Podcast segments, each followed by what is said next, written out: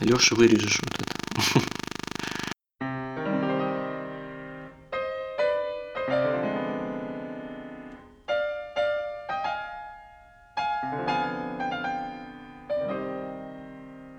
Всем привет! Это Леша Филиппов и предновогодний выпуск подкаста «Мандай Карма». Сегодня я при помощи синтезированных голосов других участников подкаста буду отвечать на вопросы, которые в разных социальных сетях нам задавали слушатели. А, честно говоря, возможно, как вы понимаете по голосу, я не совсем здоров. И была надежда, что просто вопросов будет немного, мы на них ответим письменно, на эти пять вопросов. И в итоге не придется ничего записывать, потому что как-то не нашлось фильма, который видели бы все, которые бы могли обсудить в формате подкаста, но при этом фильм, про который бы хотелось поговорить, не набиралось участников. Но в итоге идея с вопросами дала свои плоды, мы получили какие-то интересные вопросы, какие-то точечные, какие-то общие. А, на какие-то, на большую часть, наверное, буду отвечать я, а на какие-то ответят участники, кто-то письменно, кто-то записал небольшое аудиообращение. Ну, в общем, сегодня будет такая операция на открытом микрофоне, настоящее пиратское радио. Прямо сейчас по ходу записи я буду получать какие-то ответы, которые мне еще не прислали. Разумеется, все уже посрывали всевозможные дедлайны. Кто-то слился, кого-то я забыл спросить. В общем, будет чистейший хаос и импровизация, как и обычно. Для тех, кто никогда не слушал подкаст, это точно не тот выпуск, с которого вы хотите начать слушать Мандай Карма, потому что он будет касаться каких-то общих вопросов, каких-то сравнительно личных. Такое мероприятие для тех, кто уже в клубе. Подкаст будет записан в течение дня, поэтому, возможно, будет меняться мой голос, состояние моего здоровья. В общем, я надеюсь, что я доживу до конца этой записи. А, он, наверное, будет смонтирован еще грубее, чем обычно, потому что никогда не знаешь, когда а, человек, которого ты попросил что-то записать на аудио, пришлет тебе наконец свой кусок, и можно будет его вставить. В общем, абсолютная импровизация. Дежурного предупреждения по поводу спойлеров не будет, потому что я сомневаюсь, что мы что-то вам заспойлерим. Но главный спойлер 2018 год заканчивается. Следующий выпуск, последний в этом году, будет посвящен итогам года, я надеюсь. Мы все-таки его запишем и успеем выложить 31 января, как и полагается. За такими анонсами, как было в этот раз, и касавшись возможности задать какой-то животрепещущий вопрос, можно следить за нами в социальных сетях, в принципе, где угодно вы можете вбить Мандай Карма и выйти на нас ну, кроме одноклассников. И, не знаю, я сомневаюсь, что вы что-то найдете на порно-сайтах. Но если вдруг найдете, пришлите скриншот, это очень интересно. У меня есть список вопросов. Там был один фундаментальный, который касался любимых фильмов участников подкаста. А те люди, которым я написал, я сразу, я извиняюсь, я написал не всем, потому что за полтора года в подкасте поучаствовало больше 30 человек. Устраивать такую перепись населения было бы, конечно, очень амбициозно и интересно. Но я в основном написал старожилам и еще нескольким людям по каким-то случайным причинам. Здесь нет э, никакого, никакого злого умысла, но, в общем, может быть, при случае и остальные тоже э, расскажут что-то такое. Разговор про культуру, в принципе, невозможен без какого-то включения в личный бэкграунд, мы постоянно так делаем. Но напрягать всех э, выбором трех любимых фильмов я не стал. Тем не менее, каждый человек, который все-таки ответил на этот вопрос, э, сказал, что это было очень мучительно – Uh, есть подозрение, что люди не очень понимают концепцию выбора трех любимых фильмов и думаю, что через 10 лет их где-нибудь поймают, посадят в застенках, поставят этот подкаст и спросят, вот вы назвали три фильма своих любимых, а на самом деле ваш любимый другой. И они будут жестоко за это наказаны. Мне кажется, что все это ерунда, поэтому я, честно говоря, не уверен, что три фильма, которые, например, назову я чуть попозже, это действительно прям три моих самых любимых фильма. Это три моих любимых фильма, которые мне пришли в голову в данный момент, когда я услышал этот вопрос какой-то момент я просто буду зачитывать их варианты, какие-то с комментариями, какие-то без комментариев, какие-то я даже врежу просто аудио. Я надеюсь не потерять все вопросы, в принципе, они у меня записаны, но я пойду не по хронологии. Просто раз уж э, зашел разговор про хаотичный порядок привлечения людей к э, ответам на вопросы, то будет логично ответить на что-то близкое. В общем, вопрос такой, как выбирается фильм и герой-участники подкаста? Жребий в случае вытаскивания короткой. Э, подкаст «Мандай Карма» базируется на двух основополагающих принципах. Первый – это кумовство, второй – это авторитаризм. А, тему выпуска выбираю я, просто исходя из э, того, что мне кажется, было бы интересно обсудить, потому ли, что это популярно, или потому что это сложное интересное произведение. Поэтому мы, мы просто через запятую можем обсудить Боджека, «Острые предметы», Ларса фон Триера и «Человека-паука». Не знаю, и фильм «Мэнди», например и, или Стэнли Кубрик, или кинокритику. Все эти вещи, они так или иначе заслуживают какого-то осмысления. Я стараюсь привлекать людей, которые, как мне кажется, или которые, как я знаю, могут добавить в обсуждение этой темы какую-то интересную краску. Хочется верить в идеальном мире, что люди, которые собираются, помимо того, что большинство из них знакомы со мной, это фактор кумовства, да, я практически не зову незнакомых людей просто потому, что хочется представлять, как может пойти беседа, и чтобы всем было комфортно. Соответственно, четыре человека собираются, это могут быть разные взгляды, могут быть близкие взгляды. Я не стремлюсь подобрать людей так, чтобы обязательно был спор и ругань, потому что можно, э, симпатизируя фильму, его классно разобрать, проанализировать без э, восторгов. И не симпатизируя ему, можно его тоже классно проанализировать, как, например, вот у нас был выпуск про Суспирию, там где-то примерно 50 на 50, или про Хрусталь, да, который тоже примерно 50 на 50. Вот, ну и велика воля случая, иногда бывает, что просто люди отваливаются по каким-то причинам, то есть это удивительно, но, как выяснилось опытным путем, у людей есть более важные дела, чем участвовать в записи подкаста, поэтому иногда у кого-то не получается и приходится искать замену. Как я уже сказал в начале, это все хаос и воля случая, но иногда результат превосходит ожидания просто потому, что каждый может привнести какую-то интересную деталь обсуждения, поэтому, поэтому в подкасте участвуют такие разные люди, все они любят кино, кто-то его глубоко исследует, кто-то просто занимается кинокритикой, кто-то просто э, киноман со стажем и так далее. И тут, как и в выборе тем, нет абсолютно никакого... Грубо говоря, все полагается на интуицию. Ну и давайте тут сразу сделаем перебивочку по поводу трех любимых фильмов. Вот, например, любимая «Тройка Маши Такмашевой». Это фильм про родов и людей и женщины на грани нервного срыва, а также сериал «Твин Пикс». Почти всегда есть «если бы». Если бы была пятерка, Маша также назвала бы «Любовное настроение» и «Психа». Это, кстати, очень интересное упражнение. Выберите три фильма, потому что всегда есть попытка как-то обмануть это правило трех и назвать пять или пятьдесят фильмов. Но мне кажется, это интересное упражнение на, на осмысление своих кинематографических вкусов. Технический опрос. Какие петлички используете и планируете ли записываться в студии? В скобках трогательное уточнение, что э, звук нормальный и не нуждается в улучшениях. На самом деле, конечно же, нуждается, но а пока что в наших силах это использовать петлички боя, двух или трех моделей. Сейчас я посмотрю, какие. Петлички боя LM10 и LM20. Есть еще, по-моему, модель M1, но у нее двухметровый шнур, и это не очень удобно. Но, тем не менее, да, на петлички тоже, в принципе, пишут неплохо. Мы их потихонечку закупаем через Patreon. Спасибо огромное всем тем, кто нас поддерживает. Ну, и, разумеется, спасибо всем тем, кто нас слушает. По поводу записи в студии, это, конечно, интересный вариант, но пока что это дороговато. Четырех людей в Москве очень сложно собрать в один день. Мы по скайпу с трудом собираемся. Раньше как-то умудрялись собираться в комнатах репточки, но там, во-первых, не очень хороший звук все равно, а во-вторых, действительно все очень занято, и вот так вот раз в неделю собираться – это достаточно утомительное мероприятие. Но однажды, когда у нас, возможно, будет своя студия, не знаю, лет через 60, мы, конечно, будем записываться там, у нас будут прекрасные микрофоны, отличный звук, мировая слава, известность и всевозможные турне. К слову о турне, давайте перенесемся в солнечную столицу метеоритного дождя Челябинск, и Женя Ткачев расскажет про свою любимую тройку фильмов.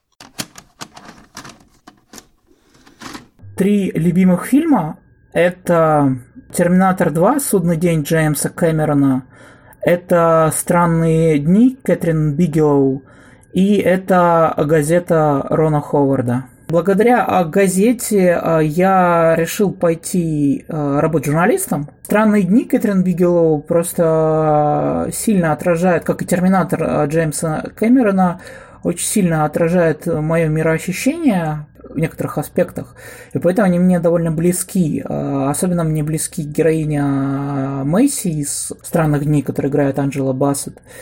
А, ну и в «Терминаторе», конечно, взаимоотношения отцов и детей тоже мне очень-очень сильно близко. С детства просто это кино у меня прошито в подкорке, поэтому я не могу перестать его любить. Еще одним лейтмотивом нашего творческого вечера будет рассказ о том, как люди пришли, не знаю, в профессию, в интерес к кино, как они начали его смотреть, как они начали про него писать и так далее. Это был один из вопросов, это не я придумал. Но тем не менее это интересно, это задаст определенную интонацию этому выпуску и подкасту, и нашим будущим подкастам. У меня ощущение, что все было достаточно прозаично. Я существовал в каком-то видеоканоне того, что смотрели в 90-е. Я даже не сказал, мне кажется, слово «смотрит» не очень подходит. Скорее пересматривают. Потому что, мне кажется, я не так много смотрел кино, как пересматривал без конца не знаю, какого-нибудь Короля Льва, Шрека и другие вещи, которые вообще были в доме в виде, в виде кассет или чего-нибудь еще. Потом в какой-то момент появилась идея журналистики, в большей, в большей степени, конечно, в старших классах меня интересовали видеоигры, с которыми я примерно тогда же и завязал. Просто потому что я переключился на кино. Писал про кино, поступил на журфак. А, написал про кино в интернетах. Ну, вот там люди достаточно быстро понимали, что кроме кино меня ничего не интересует. Потом была стажировка в независимой газете, где я писал про кино преимущественно, но немножко про другую культуру. А потом мы встретились с э, Жаном Просяновым, главным редактором кинотеатра. Там были такие пончичные Данкин Донус. Вернее, они есть и сейчас. Но так, конкретно та, в которой мы встретились, больше не существует. Она была аннигилирована, наверное, уже грозным Титаном Собянисом. Собственно, мы познакомились, потому что я громко рассказывал про какой-то фильм. Вот, и дальше понеслось. 2014 года. Я продолжаю работать на этом сайте, также писать на всяких других замечательных ресурсах, которые как-то сами свалились мне на голову. В общем, если из этой истории есть какая-то мораль, это просто то, что а, иногда много работы и много удачи приводят к тому, что вы создаете подкаст, который монтируете поздно вечером, один и больной. Вот, но я думаю, что, возможно, кого-то будут более интересные, познавательные, веселые истории. Вот, например, давайте послушаем, что расскажет Оля Касьянова. Не факт, что там приключенческий роман, но, может быть, всяко повеселее. У меня была такая история. Я училась на филфаке, вела киноклуб, который там позволял мне со своей компанией общаться весело и интересно. И параллельно, как студент филфака, я записывала отзывы на все, что я читаю, старалась, во всяком случае, на то, что мне было интересно. И делала это в социальной сети LifeLip. Чисто для себя, только для себя, но людям нравилось. Какие-то приходили, неизвестно откуда люди, комментировали и все такое. В общем, судя по всему, у меня это получалось. Ну и потом я как-то поженила эти два увлечения, да, текст обзорный или критический и кино, и э, попыталась писать уже что-то о кино. Э, в этот момент очень сильно влиял на меня спойлер афиши. Целый год я, наверное, читала Волобыву, Зельвенского и, прочих. Вот, был такой ученичество период, и я поняла, что сам по себе этот жанр мне интересен друзья посоветовали мне обратиться э, в русский журнал к Александру Морозову. Там мы текст взяли. На следующий текст он меня познакомил с Шавловским, с журналом «Сеанс». И я стала писать туда. И всем этим людям я очень благодарна. Но это все равно очень долгое время было лишь моим хобби. Зарабатывать на этом невозможно было. Я работала на другой работе, литературным редактором. Ну, а со временем а, как-то заматерела, наловчилась, я не знаю. Ну и, в общем, стала писать. А, ну, то есть в основном стала заниматься именно этим. Чему может научить эта история? Мне кажется, из полезного тут только то, что круто, если у вас есть гуманитарное образование, это бонус. Э, хорошо бы, чтобы вам интересен был сам текст, а не только кино. Вам было бы интересно заниматься текстом и языком. Круто, если у вас будет период ученичества, когда вам будет очень нравиться чьи-то тексты, и они смогут вас чему-то научить, но при этом как бы не убить ваш голос. Вот. Ну, собственно, круто этот голос найти. Вот. Потом перестать много читать критику и начать все-таки что-то писать. Потому что если много читаешь, тяжело писать самому, как ни странно. Ну, во всяком случае, у меня такое сложилось впечатление. И снова в эфире радио по заявкам. Свою тройку паре за пятым столиком передает Максим Бугулов. Пунктуация и ярость автора – Сучный вопрос, конечно. Невозможно взять только три любимых фильма. Но вот попытка. «Солдат Пола У. Андерсона», «Вороны начала» Такаши Мики и «Фейерверк» Такеши Китана. По-моему, неплохая попытка. Возвращаемся к нашим вопросам. Можно ли попасть простым смертным на пресс-показ, будучи жителем Москвы, Санкт-Петербурга, регионов? Большинство пресс-показов проводится в Москве, потому что это наш индустриальный центр. В Петербурге их очень мало, в регионах практически нет, хотя бывают исключения. Как туда попасть? Я не знаю, если в определение простого смертного подходят люди, которые ведут какие-то блоги, насколько я знаю, в принципе, можно попробовать аккредитоваться. Ну, либо если есть друзья, которые аккредитовываются, иногда, может быть, они могут провести вас. На всякие примерные показы бывают, по-моему, розыгрыши билетов и что-то в таком духе. Вот, кстати, человек, который ни на секунду не сомневался, какая же у него тройка любимых фильмов, Коля Карнацкий сразу же написал, что это «Зеркало», «Это замечательная жизнь» и тот самый Мюнхгаузен. Я решил уточнить, почему ему так легко дался этот вариант. Он сказал, что если было бы еще 5 или 10, он бы помучился, а так это сущностные фильмы, которые он многократно пересматривал, и, в общем-то, выбрать их было очень легко. Вопрос. Слушатели подкаста, и в частности зарубежные киноподкасты. Я как-то очень сезонно слушаю подкасты, то есть вот я начинаю слушать какой-то подкаст. Если там было много выпусков, я начинаю слушать старые выпуски. Периодически слушаю «Книжный базар» «Медузы», где Юзефович и Завозова обсуждают литературу. Есть классный подкаст у Арзамаса, но это скорее все-таки я их воспринимаю больше как лекции.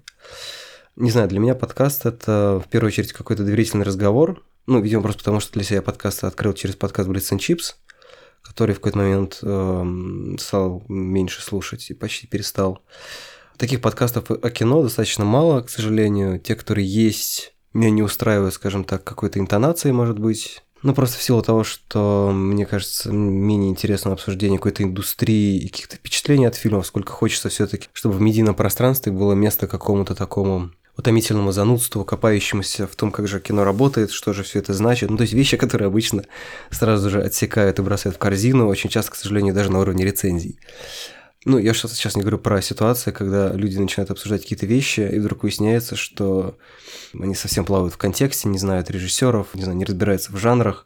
И вообще имеют очень смутное представление о том, как, э, как, как работает кино, из чего оно родилось, и о прочем каком-то контексте создания произведения.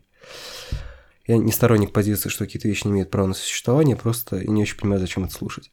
А с англоязычными подкастами пока что как-то не складывается. Не знаю, может быть, я просто очень плохо воспринимаю английский на слух, поэтому мне тяжело и не очень интересно слушать даже какие-то культовые вещи типа You Must Remember This, который делает критикеса Карина Лонгвард, америка- американский критик и с недавних пор, по-моему, супруга Райана Джонсона. Вот. Кстати, у Райана Джонсона в Твиттере был очень вменяемый тред о том, как он относится к критике. Один из немногих американских режиссеров, у которого не едет крыша от негативных отзывов, он понимает, что это одна из точек зрения, какая-то цельная точка зрения, которая интересна. Не знаю, в плане мировоззрения, в, в плане взгляда на твое произведение и так далее. То есть, ну, то есть критика – это не, не история про оценки. Мне кажется, сейчас ругать кино можно на таком большом количестве платформ, что гораздо, гораздо ценнее его все таки анализировать. Это как бы гораздо более редкий зверь, мне кажется. Ну, во всяком случае, это вот еще один из э, кирпичей, на котором стоит Мандай Карма, помимо кумовства и авторитаризма.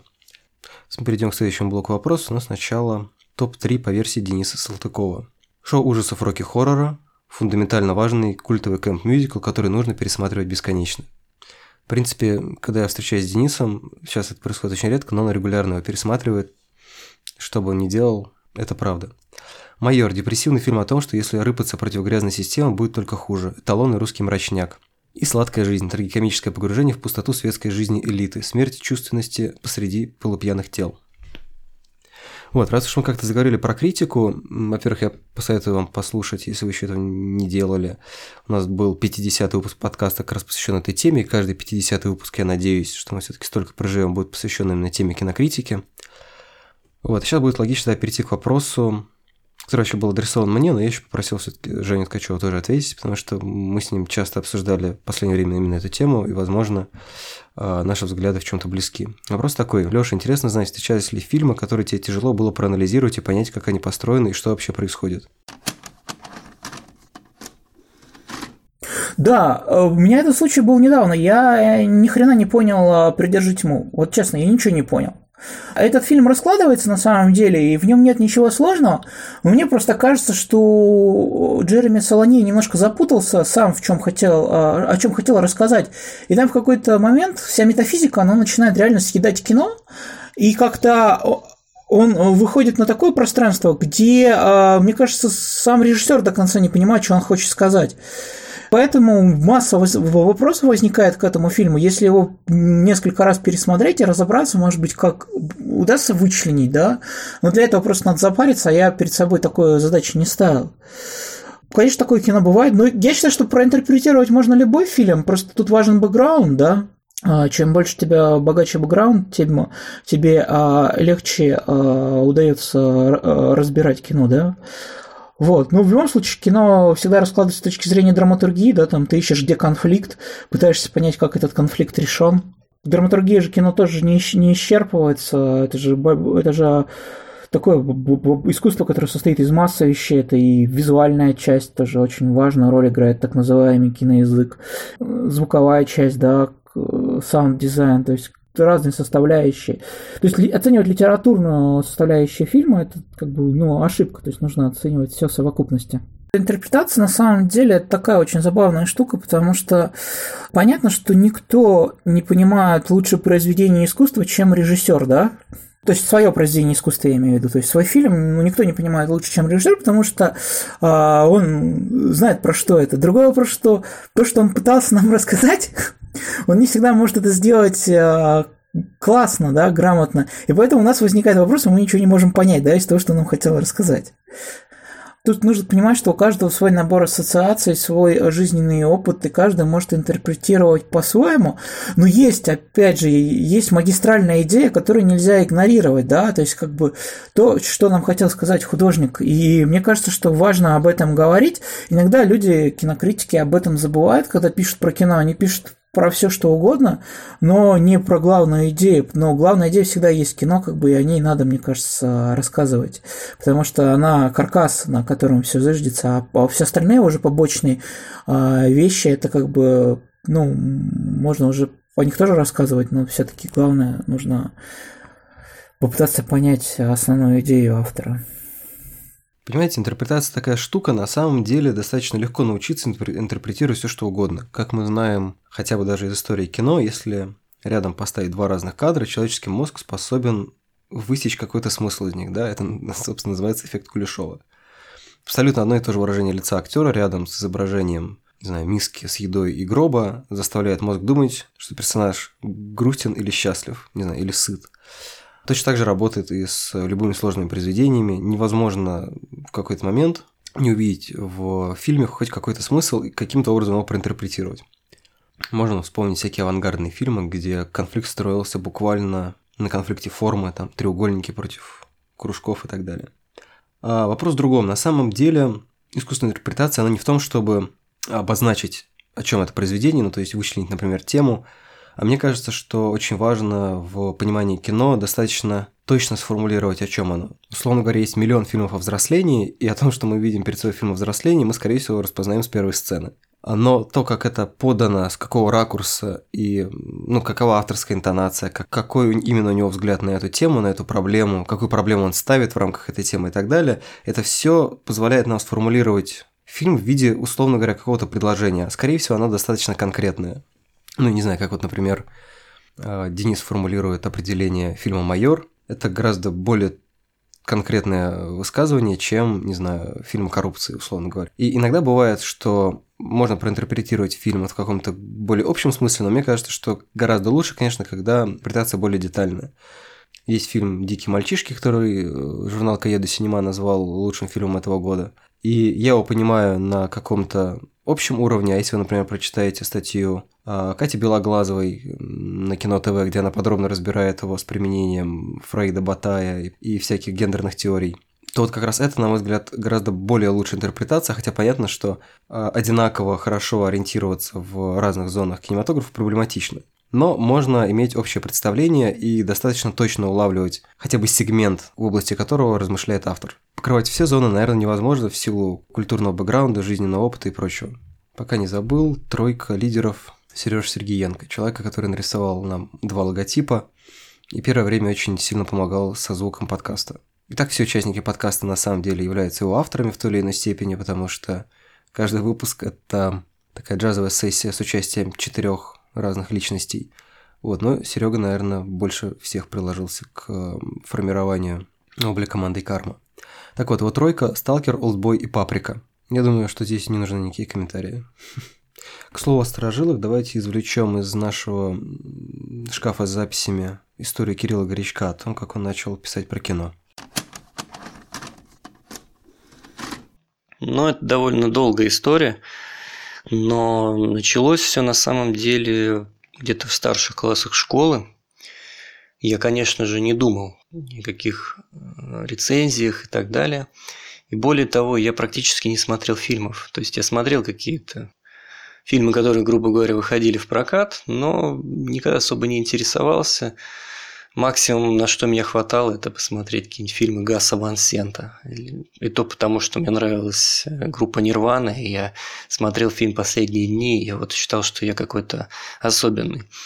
Так получилось, что я учился в физико-математическом лицее, и меня это же все жутко бесило, все эти цифры и теоремы там и так далее. Весь класс у меня шел э, в технические вузы. И я один, по сути, отказывался от этого и всячески этому противоборствовал. И я выбрал для себя несколько гуманитарных э, вузов, в которые хотела пойти. из такого чувства бунта. Ну, в то же время я просто не врубался в физику и так далее и уж тем более какую-нибудь высшую математику. Один из вузов, я думаю, а почему бы не попробовать в ВГИК? И, конечно я прям сразу решил, что на режиссуру, конечно же. Я уже так готовился к поступлению, и тут меня, мне вот задали как-то вопрос, вопрос свыше практически был. А вот, Кирилл, ты смотрел ли когда-нибудь фильмы э, Феллини, например, или Тарковского? Я слышал эти имена на тот момент, но понял для себя, что я действительно не смотрел этих фильмов. И я начал как-то судорожно смотреть. Феллини у меня вот пошел, Висконти. И тут, тут пришла пора про все это как-то вот написать в вступительной работе. Естественно, я написал это все ужасно, и меня, конечно же, не приняли. И я поступил на истфак. И на истфаке я как-то продолжил все это смотреть, меня это действительно интересовало, и смотрел довольно много в течение вот всего периода обучения. И как-то у меня родилась такая потребность как делать какие-то заметки на этот счет. На самом деле нигде я не выкладывал. Я рассказывал друзьям, помню, одногруппникам какие-то фильмы, писал им тоже какие-то рецензии. Ну, не рецензии, как бы, а вот именно какие-то такие маленькие эссе. Говорю, вот и мои мысли про вот этот вот фильм Филини там и так далее. Помню, я сидел в, исторической библиотеке, мы там что-то занимались, и рядом со мной за столом в столовой там сидели, а, и там сидели два парня, и они сказали, а вот ты смотрел фильм Висконти, вот э, «Смерть Венеции»? И я помню, думаю, ого, я не один такой. Я сел к ним и начали что-то там с ними общаться. И я понял, что как-то, да, как-то вот меня зажигает эта тема. Подумал, что я бы хотел писать что-то про кино, что-то вот меня как-то зажигает эта история. И так случилось, что я познакомился с одним из участников этого нашей манды «Карма», э, Денисом Салтыковым. Совершенно случайная встреча, конечно же. И он предложил мне писать колонку для одного культурного центра и писать рецензии на современные фильмы. Я на тот момент, наверное, современный прокат не смотрел лет пять. То есть для меня это был вообще темный лес. Я, может, ну какие-то там высматривал, но практически я ничего не видел и не знал. Ну просто потому, что у меня особо не было времени, и да и интереса было мало. Все-таки там застрял в итальянском кино, в немом кино, в жанровых фильмах там 30-х, 40-х. Вот это было для меня круто. И тут, значит, начал смотреть вот эти э, современные фильмы, было мне жутко интересно, начал как-то восполнять какие-то пробелы, и потом познакомился с Лешей Филипповым, благодаря которому на самом деле я и до сих пор пишу эти всякие тексты про кино, и уже сколько лет, не знаю, там 3-4 года всем этим занимаюсь. Как я к этому пришел, я думаю, что это рационально как-то понять невозможно. То есть это все-таки череда каких-то встреч, каких-то удач, наверное. Но я точно вот помню, что во время, времена института я очень хотел писать про кино и, и пишу, собственно. Фундаментальный вопрос. Как критик, претендуешь ли ты на объективность в своих рецензиях или просто всегда выражаешь свое мнение? Честно говоря, мне кажется, что миф об объективности одна из самых вредных штук, которая вообще существует э, в голове человека, который думает про культуру, ну, вообще, наверное, про, про все что угодно. Не знаю, я просто, честно говоря, не уверен, что какая-то объективность существует.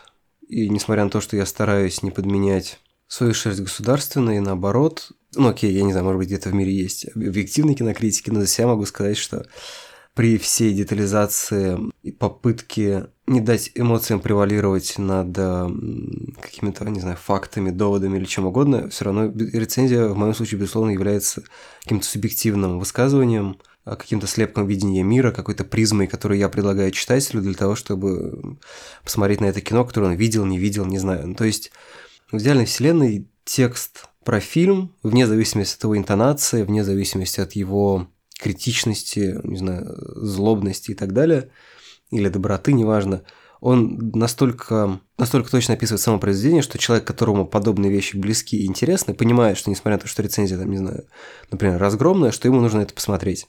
Опять же, возможно, если бы мы говорили в рамках подкаста про критику, и было бы много людей, которые бы высказали свои точки зрения, были бы какие-то нюансы, но просто чтобы сэкономить время и не делать нам Q&A а, на 5-8 часов, я взял на себя такую наглость отвечать на большую часть вопросов самостоятельно, тем более некоторые из них а, начинаются с моего имени.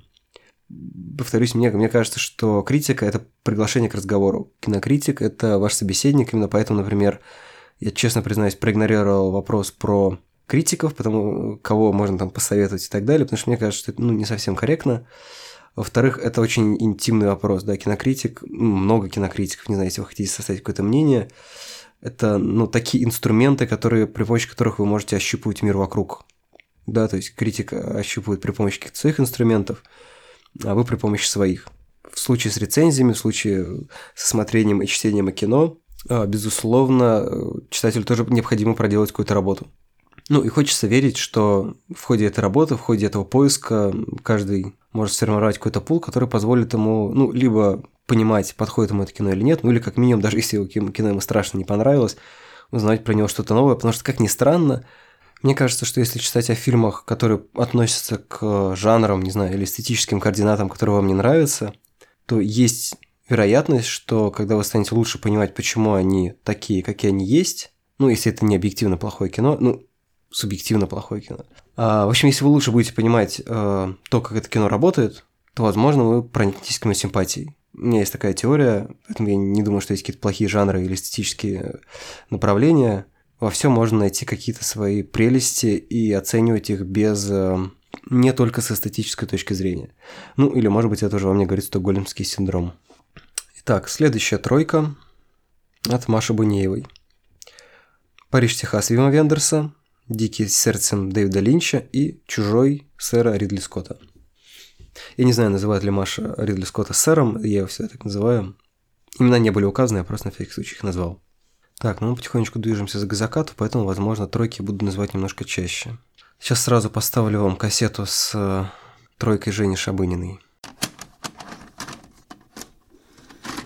Мучительно сложно вот так с порога выбрать три любимых фильма. Не потому, что их гораздо больше, а потому что что вообще следует понимать под словом «любимый». Потому что есть фильмы, которые в свое время произвели на меня мощное впечатление и остались любимыми, хотя я могла даже их не пересматривать. Ну, а есть фильмы, которые действительно очень часто пересматриваю, и мне даже за это никто не платит. Ну вот если брать вторую категорию, то тут первенство за фильмом «Любовь и голуби», просто потому что это мой самый первый любимый фильм. Не, не помню, сколько мне было лет, когда я его посмотрела, но сразу он стал любимым. И я его... Господи, я даже не знаю, сколько раз я его смотрела. А второй мой любимый фильм – это новогодняя комедия «200 сигарет», которую я впервые посмотрела лет в 17, и с тех пор она мне никак не надоест. Я потому что ассоциирую себя с главной героиней. Вообще считаю, что это фильм про меня. Потому что, не знаю, мне кажется, я тот самый человек, который вечно устраивает какую-то активность, а потом думает, что его ждет впереди полный провал, и никто не придет. А третий мой любимый фильм – это «Ромео и Джульетта» Франко Дзефирелли. Я считаю, что лучше этой экранизации нет и больше никогда не будет. И у меня есть масса аргументов в пользу, но это заняло очень много времени. Если совсем элементарно, то тут дело в эмоциях ни одна другая постановка, включая даже текст самой пьесы, никогда не вызывали во мне такого сочувствия к этой трагедии вообще. А над фильмом Дзефирелли э, вот с момента смерти Меркуцева до самого конца я рыдаю каждый раз. И мне кажется, что великое достижение Дзефирелли в том, что он э, открывает сердце к пониманию гения Шекспира. Что после этого фильма я действительно начала любить Шекспира. Мне кажется, это очень многозначительно. Дальше идет фундаментальный вопрос, который я неправильно понял. Вопрос касался книг, и в силу профессиональной деформации я подумал, что речь идет о книгах, которые позволяют лучше понимать кино. Я честно пытался записать фрагмент, где я перечисляю эти книги, о чем они и так далее, но мне кажется, это абсолютно бессмысленно. Я просто в описании оставлю название, которое мне посоветовали Кирилл и Денис, что-то добавлю от себя. А у нас, как говорили бояре, еще осталось несколько троек. А, Ева Иванилова прислала свою тройку, теорема Пьера Павла Пазолини, черные кошки в бамбуковых зарослях Канета Синда и прирожденные убийцы Оливера Стоуна. Заметьте, что прекрасно эти фильмы охватили аж три материка. Ну, из вопросов остался ключевой сегмент. Он касается российского кино и российских сериалов. Как ваше впечатление от этого года в плане именно российского кино? Чувствуется ли, что забрежила какая-то надежда или это иллюзия? Вот вроде есть лето, а в то же время есть и вся эта история с Серебренниковым. А еще, может, кто-то из вас смотрел «Домашний арест». Стоит ли это вообще внимания или, наш, или нашим уже на безрыбье и рак рыба? Ну, про российское кино я попросил ответить э, Машу Такмашеву. По поводу российского кино, мне кажется, что и этот год, да, в общем-то, и предыдущие нельзя называть прям супер провальными. Напротив, в этом году, например, э, на мой взгляд, что было важно, что а, появляются не только гиперпатриотические фильмы, но и в авторском кино у нас, в общем-то, все не очень стало плохо. И мы уже не раз, мне кажется, и на подкасте, и на других площадках говорили о том, что российское кино становится ближе к такому европейскому в том плане, что на экране появляется герой с человеческими слабостями, чувствами, а не просто такой классный парень, который в конце победит всех американцев. Мне кажется, что это очень важно надежда есть, и надежда есть не только в плане, может быть, тем и авторов, которые сейчас уже есть и которые появляются. Этот год, как известно, был выдающимся, может быть, в каком-то смысле, как минимум в количественном, на дебюты, на которые обратили внимание, но и в том плане, что российские кинематографисты начинают как-то думать о том, как жить без участия государства, в смысле день, денежного участия государства, и понимают, что не каждый год им будут давать деньги на их фильмы, особенно если хочется снять свободно по всем параметрам кино. Ну, то есть э, мы уже не говорим о тупо какой-то цензуре со стороны государства, а именно о какой-то каком-то взрослом отношении к своему кино, к тому, как его надо делать и к тому, что не все придет на блюдечке, сразу все деньги государственные мира свалятся к вам, а что это тоже, в общем-то, процесс э, поиска денег. К нему тоже нужно подходить креативно, как, собственно, к созданию кино. И как к выпуску затем кино, чтобы его все-таки увидели зрители. И этот год, кстати, тоже показал, что э, авторы тоже на это ориентируется, в том числе и выпуская в прокат э, чистый арт условно, как э, с человеком, который удивил всех, когда это были точные показы, как с тем же Довлатовым, пусть и при участии большой корпорации, это был, может быть, маркетинговый ход, но тем не менее он дал свои плоды, и это кино так или иначе посмотрело больше зрителей, чем э, до этого смотрели авторские фильмы на подобные темы. Но, естественно, этот год, э, на мой взгляд, все-таки больше запомнится тем, что стали, российские сериалы стало смотреть не стыдно.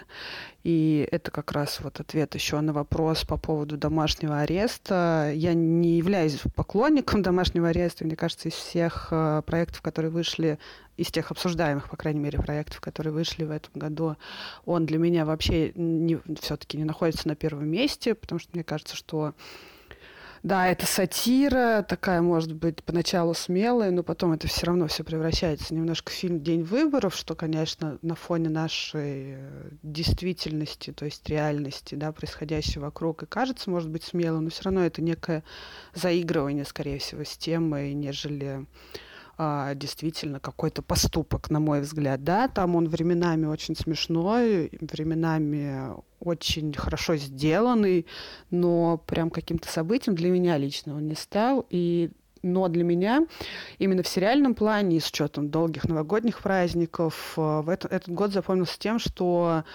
российские сериалы стали именно рассказывать хорошие драматические истории, чего раньше не было или было. Это только каких-то больших исторических или костюмных драмах, в экранизациях, которые я, честно говоря, не очень люблю. В этом году все же вышла «Обычная женщина», «Звоните Ди Каприо», «Частицы вселенной», то есть э, те сериалы, на которые, которые, как мне кажется, имеют супер крутой э, драм драматургический материал под собой, и за которыми ты, смо которые ты смотришь э, совсем с большим интересом, наблюдаешь за каждым героем и думаешь, блин, как классно все-таки, что это появилось у нас. Я, к сожалению или к счастью, «Домашний арест» не смотрел. Единственный сериал, который я видел в этом году, это «Обычная женщина». Он, на мой взгляд, очень хороший. Э, «Звоните Ди Каприо» я посмотрел пока 20 минут – Если говорить чисто эмоционально, пока меня он совершенно не зацепил, мне очень не понравился, но, ну, например, Коля Карнацкий очень котирует. Если был вопрос про звоните Ди Каприо, я попросил бы его развернуть. Да, ну или, не знаю, Женя Ткачев тоже его очень любит. Возвращаясь к вопросу объективности и субъективности в критике, верить никому нельзя, но можно доверять. Вот, соответственно, про российское кино у меня есть только одна мысль э, о том, что у него не бывает э, удачных или неудачных лет, ну, если мы не говорим про индустрию, да, потому что история все таки российского кино как художественного медиума и российского кино как индустрии – это немножко разные вещи. Каждый год российское кино производит несколько все таки интересных, а то и выдающихся фильмов. И в этом году я бы не сказал, что произошло что-то радикально новое. Вот, но также я попросил прокомментировать этот вопрос Олю Касьянову. Мне не кажется, что с российским кино что-то плохо. Я в меньшинстве. Э, мне кажется, по этому поводу э, так исторически сложилось, что я в основном занимаюсь именно российским кино. Там больше езжу на кинотавр, чем на какие-то зарубежные фестивали и вообще. И мне кажется, что кино – это настолько зависимое искусство, оно сильно зависит от государства и общества, оно требует денег, вливаний, определенной политики правильной, что с ним все зашибись может, будет, может быть только при настоящем хорошем протекторате, там, как во Франции, например. Хотя вот французы тоже сейчас очень недовольны ситуацией. Или как в Америке и Индии, где есть сильная индустрия Хотя и там тоже люди недовольны. Вы поймите, что никто своим кино недоволен. А, я вообще не понимаю, зачем тратить на это недовольство время. Хорошие фильмы снимаются как э, мейнстримные, но про это совершенно неинтересно разговаривать, так и авторские всегда находятся какие-то силы что-то сделать. Возможно, в художественном смысле мало какое российское кино э, говорит какое-то новое слово, но вот знаете, вот Колин Фёрд, например, страшный фанат фильма «Горько», вот, и Жоры Кружовникова. Вот ему очень нравится. Он считает, что это новое кино, вообще новое слово в кино. А у нас там Жора огребал до Ди Каприо огромное количество хейта. Нет пророка в своем отечестве. Ну, тоже не новость, понимаете? Нам может так казаться. Мы находимся, если там говорить о том, привносит ли российское кино что-то новое в мировую художественную культуру или там западную художественную культуру, ну, может быть, немного, но привносит. Это не, это не ответственность режиссеров. Когда человек что-то снимает, он делает это из себя и из обстоятельств. Если мы будем их там пинать особенно и считать, что вот у нас все очень плохо, ничего от этого лучше не станет. Тем более, что ну, у людей, у многих э, есть свои творческие методы на самом деле, и они за ними стоят горой не просто так, не из лени научиться чему-то другому. И мне очень нравится то, что делает э, Наташа Мещанинова, например. Она э, очень интересный автор, который борется с собственным страхом делать красиво. Очень многие российские авторы, понимаете, в силу, может быть, вообще каких-то климатических особенностей, я уж не знаю чего, и исторических, и особенностей того, что у нас постоянно хейтят например, по жизни людей, которые пытаются что-то делать, они борются с желанием делать красиво. Они считают, что стыдно делать красиво, например. Вот. Они считают, что это совершенно не подходит, может быть, вообще как бы этому рельефу или этим историям, или нашей жизни. Они очень не хотят врать. И мне кажется, это достойно уважения. Если мы будем если зритель будет э, готов, чтобы с ним разговаривали как со взрослым, а не как с ребенком, чтобы его не развлекали, а показывали ему какую-то реальность, и он ну, сразу как-то по-другому будет смотреть российское кино, я вас уверяю. У нас тут интересная ситуация на корабле. Вопросы почти закончились, а истории и тройки еще остались. Так, еще одна тройка. Теперь Кирилла Извините, я пересказываю просто, чтобы мы не завязли в потоке аудиоинформации. Кирилл предпочитает крестного отца, человека с киноаппаратом, а на третье место он выдвинул аж двух кандидатов, это восемь с половиной и «Зеркало». Прекрасный джентльменский список. Также я потерял, честно говоря, вопрос, каким фильмом с очень позитивным ревью ты написал отрицательное ревью и почему за последний, ну, допустим, год. Это очень легко вспомнить. Таких случаев было как минимум три, по-моему. Это фильм «Довлатов», про который у нас был частично подкаст с Берлинского кинофестиваля. Это фильм «Хрусталь», про который у нас также был, по-моему, очень продуктивный подкаст. И это фильм «Реинкарнация», про который я, правда, писал себя в Телеграме, а не где-либо. Вот, но мы также его обсуждали на подкасте про хоррор. На мой взгляд, тоже достаточно любопытно. Вот, я, честно говоря, не вижу ничего страшного в том, что что-то кому-то не нравится. Ну, и в том, что что-то кому-то нравится тоже. Ну, это немножко раздражает, конечно, если тебе, например, не нравится фильм «Реинкарнация», а всем он нравится, то можно немножко позлиться. Ну, в общем-то, ничего смертельного. Так, чьи еще тройки я забыл? Значит, есть тройка Миши Моркина, очень серьезная тройка, серьезный человек братьев Коэн, дурная кровь Леоса Каракса и выходной день Ферриса Бюллера, соответственно, нашего святого покровителя Джона Хьюза, который сейчас в каждом третьем фильме, в каждом втором, вот он буквально стоит у вас за спиной. Вот, я думаю, что сейчас я поставлю кассету с откровением Дениса Салтыкова о том, как он докатился до жизни такой кинокритической. История, как я начал писать про кино и как я вообще докатился до жизни такой. Мне повезло родиться и вырасти в семье, где все любили кино, а к воспитанию ребенка относились либерально все это вылилось в то, что с появлением видеомагнитофона я оказался просто с головой в VHS-культуре в 80-х, 90-х. Для меня это была середина 90-х, но видеокассеты, которые попадали ко мне, были из обоих десятилетий. И первой видеокассетой, которую мои родители купили, был киберпанк Джонни Мнемоник, а первым фильмом, который они взяли на прокат, был фэнтези про лилипутов «Виллоу». И сразу за ними пошли фильмы ужасов, которые родители выбирали для семейного просмотра. То есть мы все вместе смотрели а, «Восставшего из ада», «Демонов», «От каннибалов», «От заката до рассвета». А, мои родители не считали, что детям такое вредно смотреть. Мне тогда было 9-12 лет, а они вполне поощряли мой интерес. А, типичный пример был как раз с фильмом «От заката до рассвета». Там первая половина же это такая гангстерская история – которая для меня тогдашнего была ну, не особо интересная. Я, в общем, просто уснул в минуте там на сороковой. А, но кассета была у нас всего на сутки. И следующим утром мама позвонила мне с работы и сказала, чтобы я досмотрел фильм, потому что сразу после того, как я уснул, голые женщины превратились в вампиров, и начался совсем прямо крутой хоррор. А, так что я искренне считаю, что несмотря на официальные возрастные рейтинги, лучший возраст для просмотра ужасов – это детство и ранние подростковые годы, потому что именно тогда эти фильмы действуют лучше всего. А в то, что они могут как-то травмировать психику, я не верю. А, я думаю, что если в школе и семье у ребенка все хорошо, то никакой хоррор его с ума не сведет. И любовь к кино сохранилась у меня на всю жизнь. В свои 15 я пересел с жанрового кино на авторское, спасибо программе Art в которой там каждую среду в полночь на РЕН-ТВ показывали фильмы типа Догвиля или Кен Парка. И спасибо распространению торрент-трекеров, с которых я просто качал фильмы Кубрика, Филини, Бергмана, Ханеки и всякий экспериментальный мрак, там, типа порожденного. А позже, когда я получил образование в гуманитарных и социальных науках, там, в антропологии, философии, социологии, меня мотало. А нужно было определяться с предметной областью, которую мне интересно исследовать. И сначала я занимался современным искусством, но позже захотел заниматься чем-то менее элитарным – и тогда сделал кино своей работой. А параллельно стал э, подрабатывать киножурналистикой. Мне повезло, что команда сайта Кинотеатр.ру взяла меня к себе, хотя это были мои первые попытки писать рецензии, и по тогдашним текстам это хорошо видно.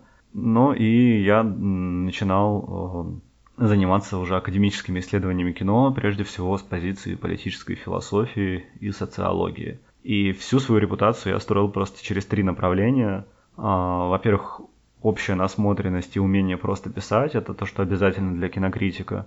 Во-вторых, специализация. Я выбрал здесь хоррор, потому что просто с детства знал почти весь канон жанра, поэтому мне было легко. И в-третьих, это академическая образованность, то есть знание каких-то базовых теорий из философии, социологии, культурных исследований. И весь фокус э, мой был в том, и остается в том, э, чтобы вовремя доставать нужные козыри. Ну, например, для написания журналистской статьи я фоном держу академическую образованность и стараюсь ее в тему применять, но не усложняя при этом язык, то есть как бы говоря журналистским языком, но держа в уме какие-то академические теории, которые я не проговариваю так, как они звучат на их языке, а перевожу на более какой-то простой уровень, и получается, мне кажется, ну, иногда интересно. А для академической работы, наоборот, мне отличную службу служит какая-то моя генокритическая эрудиция, то есть, что я смотрел много фильмов, и могу в них хорошо ориентироваться, ну, мне часто играют в большой плюс. И в обоих случаях помогает специализация. То есть, если кому-то нужен человек, там, разбирающийся в ужасах, а, должны звать в идеале именно меня. То есть, там, по любому релевантному поводу это тоже хорошо работает, поэтому всегда выгодно иметь какую-то вот такую именно специализацию, под которую, под которой ты будешь известен, что ты можешь по этой теме говорить или писать. А, Но ну, если говорить строго, то в этом всем, в этой всей моей тактике есть какой-то мухлёж. По-хорошему предполагается, что нужно честно определиться с тем, а, чем ты занимаешься журналистикой или академической деятельностью. И вот это не надо ни в коем случае пытаться смешивать, а, потому что в обоих случаях правила работы разные, соответственно, там журналисты ощущают э, ну, какую-то чужеродность, если ты начинаешь переть к ним с академическими теориями, ну и тем более наоборот, всякие академические люди, которые с головой сидят в исследованиях, они, конечно, морщат нос на журналистику. А, но вышло так, что мне нравится заниматься и тем, и другим, и где возможно, я пытаюсь соединять навыки. А, и смотреть кино, и говорить или писать про него мне до сих пор не надоело, так что в ближайшее время ни киножурналистику, ни академическое киноведение я бросать не собираюсь. Так, ну и последние две тройки. Это Сережа Балонков, Солярис, Вечное сияние чистого разума и мир призраков. Как минимум про Солярис, по-моему, мы говорили на подкасте про научную фантастику, там, где мы обсуждали аннигиляцию, немого. В общем, мы много где обсуждали научную фантастику, по-моему, Солярис неоднократно, неоднократно всплывал. Вот, интересный список у Димы Соколова. Это «День мертвых», книга Илая и «Возвращение живых мертвецов 3». Я попросил его прокомментировать, потому что выбор достаточно необычный, на мой взгляд. Ну, как и все, вы, наверное, поняли по всем историям, по всем тройкам, и вообще по, по интонации сегодняшнего выпуска, что очень многое зависит, конечно же, от э, какого-то контекста, от какого-то культурного опыта, который каждый, каждый из нас несет. Вот, а Дима интересно, я начну с э, третьего, «Возвращение живых мертвецов 3». А, Дима сказал, что он связан с становлением его сексуальности и повлиял на его восприятие сексуальности женской. То есть, да, видите, достаточно интимное взаимодействие человека с фильмом. Или книга Илая, эм, помимо того, что это постапокалиптическое и достаточно динамичное кино, в нем также много политики и религии, в нем показано, как пользуются религиозные атрибуты и ритуалы, и тексты. И цитата «Он прекрасен». Вот, ну и «День мертвых» – самый политический фильм Джорджа Ромеро, в котором показаны различные политические ситуации и взаимодействия внутри различных групп. Да, ну то есть многие фильмы ужасов и фильмы про зомби – это очень социальное кино. Я очень надеюсь, что никого не забыл, потому что все это, конечно, бесконечное количество различных переписок, но вроде бы ничего не должно затеряться. Сейчас практически уже на прощание история Жени Ткачева про его превращение в кинокритика. Как начинал почти каждый материал мой коллега в газете, дело было так. Я очень хотел э, стать э, книжным критиком, еще хотел писать э, про футбол, хотел стать футбольным спортивным журналистом. Вот, но поскольку э, про книжки э, никому не нужны материалы, а про футбол э, в регионе и подавно, я в 2006 году, когда, ну, как бы хотелось выбрать какую-то специализацию, на чем специализироваться, да, я решил писать про кино, потому что у меня был э, приятель один, который очень хорошо разбирался в кино. Вот, и он как-то сподвиг меня на это. Плюс э, у нас э, в городе, в Челябинске, был такой сайт под названием Алая Поля.ру, где выходили еженедельные кинообзоры за авторством э, чувака по имени Ксавьер. Его на самом деле зовут Антон Целогородцев. Вот они мне жутко нравились. А в конце года в нашем городе, как и в других а, регионах России, появилась федеральная версия афиши, и, можно сказать, а, судьба моя была предрешена. Вот как-то так. На сладко я оставил вопрос, который касается, было ли раньше лучше кино или хуже. Ну, тут есть, конечно, такой хитрый ответ, что, естественно, раньше было не лучше, а раньше было по-другому. Сейчас особенно это хорошо заметно, потому что кино начинает представлять гораздо большее количество точек зрения, и разговоры о кино тоже включают большое количество разных точек зрения. И как-то кино, которое кажется призванным вызывать ощущения, сейчас с визуальной точки зрения, как мне кажется, гораздо более заметно, чем раньше. То есть по каким-то расфокусам, по каким-то бликам, по каким-то играм с темпоритмом есть ощущение, что ну, можно отличить кино от того, которое кино настроенческое, и есть не знаю, есть кино, которое более сконструированное, является в большей степени высказыванием каким-то или размышлением. Несмотря на то, что и раньше кино работало точно так же, э, на кого-то оно производило впечатление чувственное, на кого-то сугубо интеллектуальное, у меня есть ощущение, что все-таки какая- какая-то самобытная визуальность кинематографа сейчас в большей степени, если не присутствует, то ощущается. Во всяком случае, в этом году наиболее интересные мне картины, они предлагают мне именно experience, чаще всего мне даже не близкий, да, с точки зрения какого-то моего опыта, но при этом они позволяют мне его пережить, да, побыть в чьей-то шкуре. Ну, и так ретроспективно я начинаю подозревать, что, возможно, и там фильмы последних 10 лет, ну, тех лет, которые я занимаюсь кинокритикой, больше всего меня привлекали именно те, которые на каком-то визуальном уровне являются вот таким вот уколом прямо в зрачок, который позволяет тебе прокатиться по вот этому тоннелю из космической Одиссеи. Это не обязательно какое-то, не знаю, фантастическое кино, это не обязательно какое-то кино большой формы, это может быть маленькая независимая инди-драма, которая, тем не менее, это чувство рождает, в том числе не просто благодаря сопереживанию персонажа, но и благодаря его визуальному какому-то языку, ну, который, естественно, тоже работает на сопереживание. Также я все-таки включу небольшой кусок э, из Кирилла Горячка по этому поводу. Ну, здесь такой вопрос – я вообще думаю, что современное кино, оно вот по отношению к фильмам вот золотой эпохи, да, как мы можем о ней говорить, да, то есть относится так же, как вот, например, звуковое кино относилось к немому кино. То есть это вообще другое вселенная, другое кино. Я думаю, просто вот как немое кино умерло, так и вот и кино золотой эпохи вот этой, оно тоже умерло, когда вот пришла вот эта цифровая эпоха. То кино, оно было такое очень литературоцентричным и очень сильно вообще наследовал как раз вот эти модернистские традиции начала 20 века. Ну, если говорить о таком вот, сам, вот таких самых как, великих фильмах середины века, например, 20-го, то сегодня, конечно, цифровое кино совсем другое, и оно во многом, конечно, переснимает само себя, как будто постоянно находится в поисках своей идентичности, нового языка, и это очень круто на самом деле.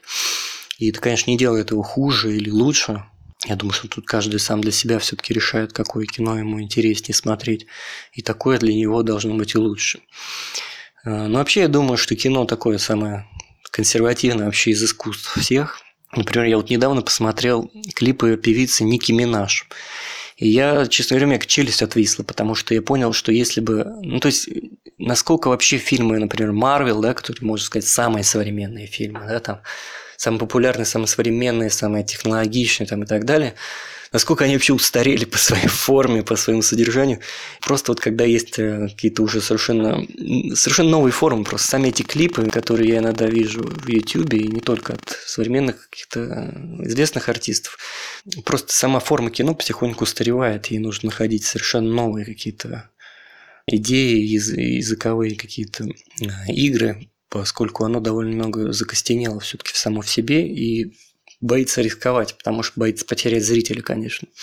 Ну, в общем, не знаю, тут, конечно, это такой спорный вопрос, просто я, мне недавно пришло это в голову, и вот сейчас есть повод с этим, этим поделиться.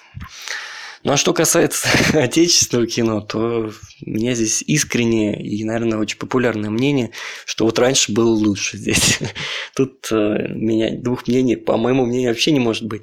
Двух мнений, по моему мнению, не может быть. Ну, в общем, раньше было лучше, и трава была, конечно, зеленее.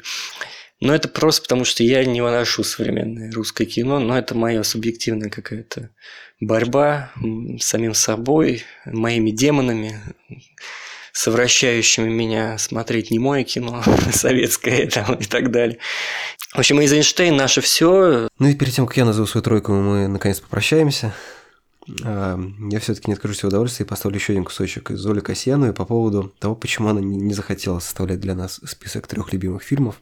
И там тоже есть признание в любви ночному телевидению. С этими списками есть одна проблема с ним много проблем, но основная в том, что если пытаться делать их э, полезным для какого-то, э, ну, для человека, который не знаком с тобой, начнешь составлять какой-то технический, ну, список технических побед, а не кино, и, э, ну, навряд ли этим кому-нибудь поможешь. Технически совершенно сделанных фильмов, тех фильмов, которые ты видишь и понимаешь, что он сделан единственным правильным способом, их очень много.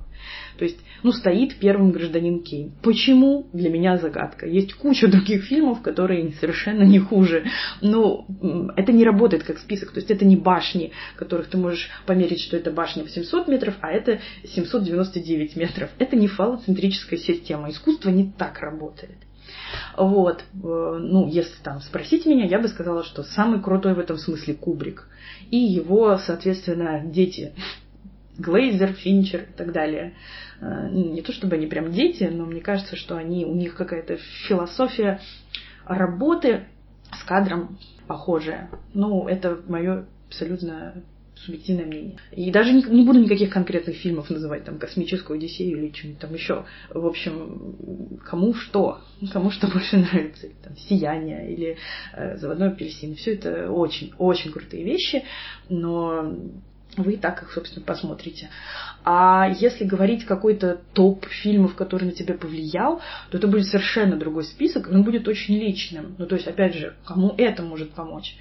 Э, я могу только сказать в качестве совета, что самые такие, что самые э, важные для меня фильмы я посмотрела не по собственному выбору. Я их смотрела, будучи подростком, на ночном телевидении ночное телевидение, не знаю, как сейчас, тогда было очень интересное. Э, люди ставили в сетку какие-то э, артхаусные или просто э, не топовые фильмы, которые вот можно было поставить ночью, это было не очень дорого для канала. И это было круто, потому что это был не мой собственный выбор, это было путешествие неожиданное. Вот ты щелкаешь, щелкаешь, и тут тебе что-то захватывает, и ты начинаешь это смотреть, и не можешь оторваться, и больше ты щелкать не будешь. И э, э, это очень какое-то магическое ощущение ночью в одиночестве, в тихой громкости.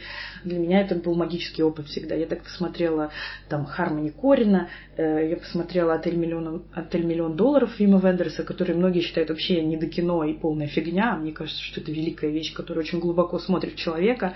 Я посмотрела фильмы Кроненберга, особенно мне очень нравится фильм э, «Связанные насмерть», по-моему, так его у нас переводят.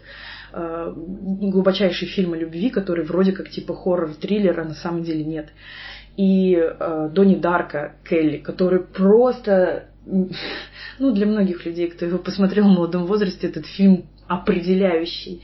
Вот. Э, но все, эти, все это были фильмы, которые я не выбирала. Поэтому мне вот кажется, что сегодня когда ты все время юзер, а не зритель, ты все время выбираешь, что ты смотришь, потом оцениваешь, ты идешь в кино, четко желая вот, значит, посмотреть еще одного железного человека, или еще один астрал, или еще один крутой фильм Содерберга, неважно. Ты таким образом себя обкрадываешь, э, не даешь себе вот этой неожиданности какой-то и возможности принять в себе что-то чужое, новое, тебе не близкое, которое может тебе чему-то научить. Ты словно все время варишься в одном и том же собственном соке соку.